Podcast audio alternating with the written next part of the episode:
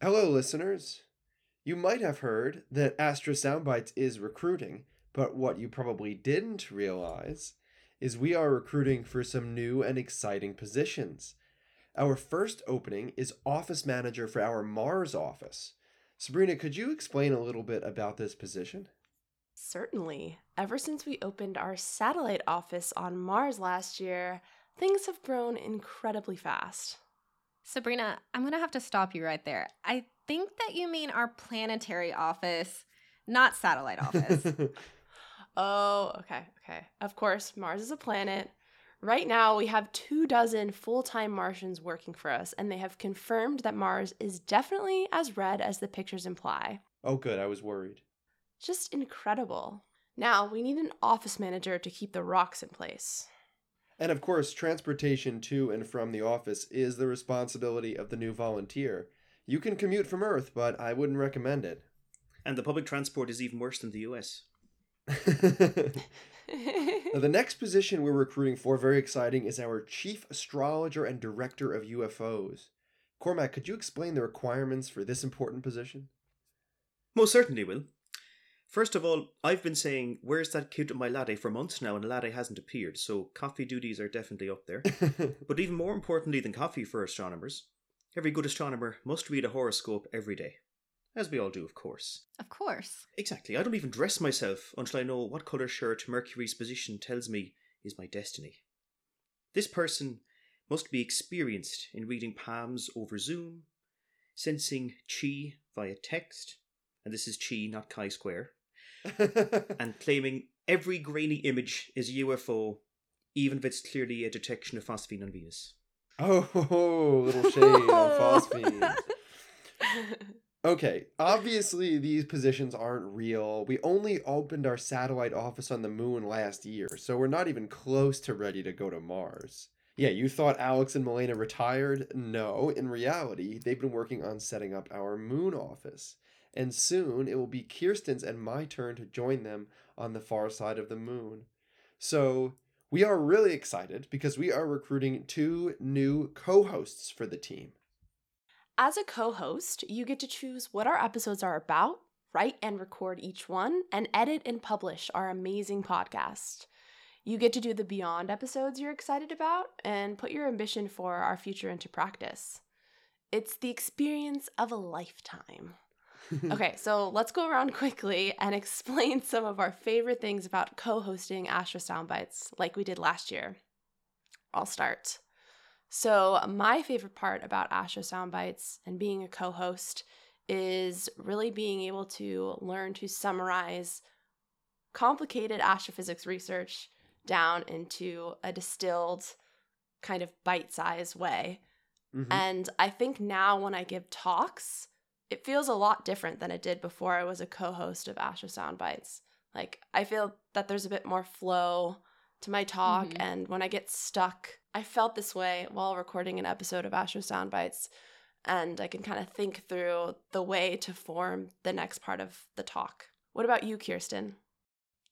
Yeah, I actually really love that. One of the main reasons why I wanted to do Astro Soundbites to begin with was so that I would be better at summarizing different topics in astronomy that I'm not necessarily an expert on. So I really love that. But one of the things that I found that I really, really enjoy about being a part of the podcast is getting to work with all of you. Mm. Somehow we magically recruit the absolute best co host. I think it's because we actually look at the horoscope and let it guide us. but I absolutely love feeling like a part of a team. I feel like you know, we're creating this thing that is really lasting and impactful for others, and also getting to hear the feedback from our listeners, particularly on the Beyond episodes, like the community college one that we did last year. I really thought that that was very rewarding. Also, the 10 years in the future one was also a really rewarding episode. So, those are some of my favorite parts. What about you, Cormac?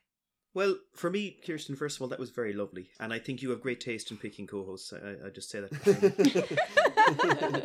so my favorite thing is that since I'm not a vegan or into bouldering, I finally have a thing to talk about at cocktail parties that I can tell people I'm part of a podcast. And once I do that, we get a new listener because people are ranging from genuinely interested to morbidly curious.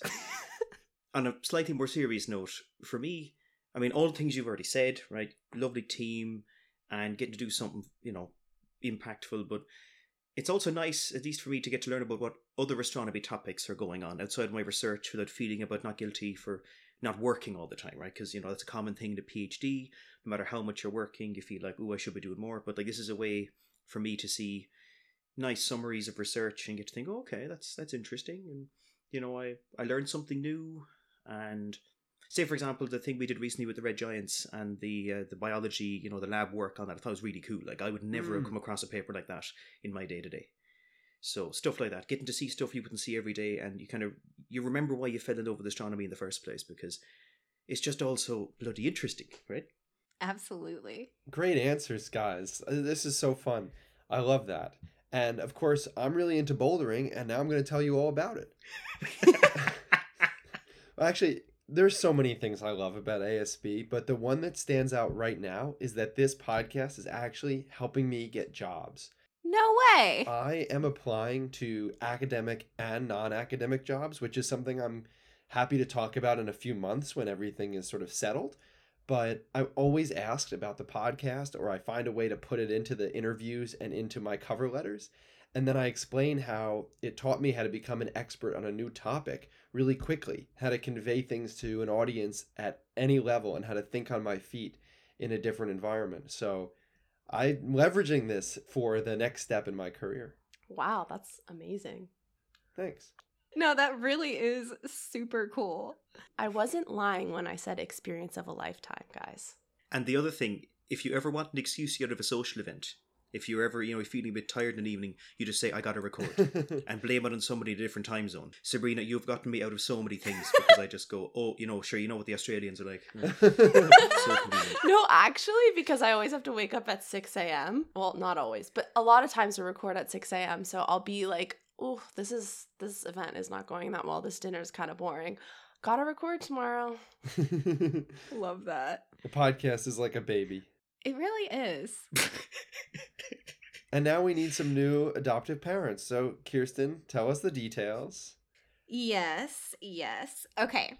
If you want to come hang out with us and record some amazing episodes, to apply, you just need to go to our website and click on the big button. You can't miss it, it's on the front of the screen. It took Cormac like 20 minutes to make that big button, so please be impressed when you look at it. And it took people 40 minutes to make it bigger and better. it was a group effort, but you know, you spearheaded it.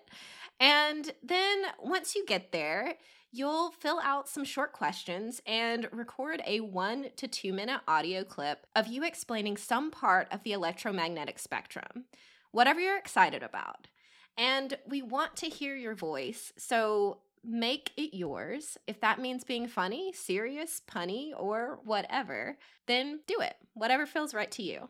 The deadline to apply is January 19th, so don't miss this opportunity. Ah, the opportunity of a lifetime. So if you have any questions, feel free to reach out to us at astrosoundbites at gmail.com. Or Twitter. Just imagine yourself here sitting in front of a microphone somebody else bought for you in a few short months. It could be you annoying your friends by saying, Find us on Spotify, Apple Podcasts, or wherever you get your podcasts. and don't forget to keep your ears to the cosmos.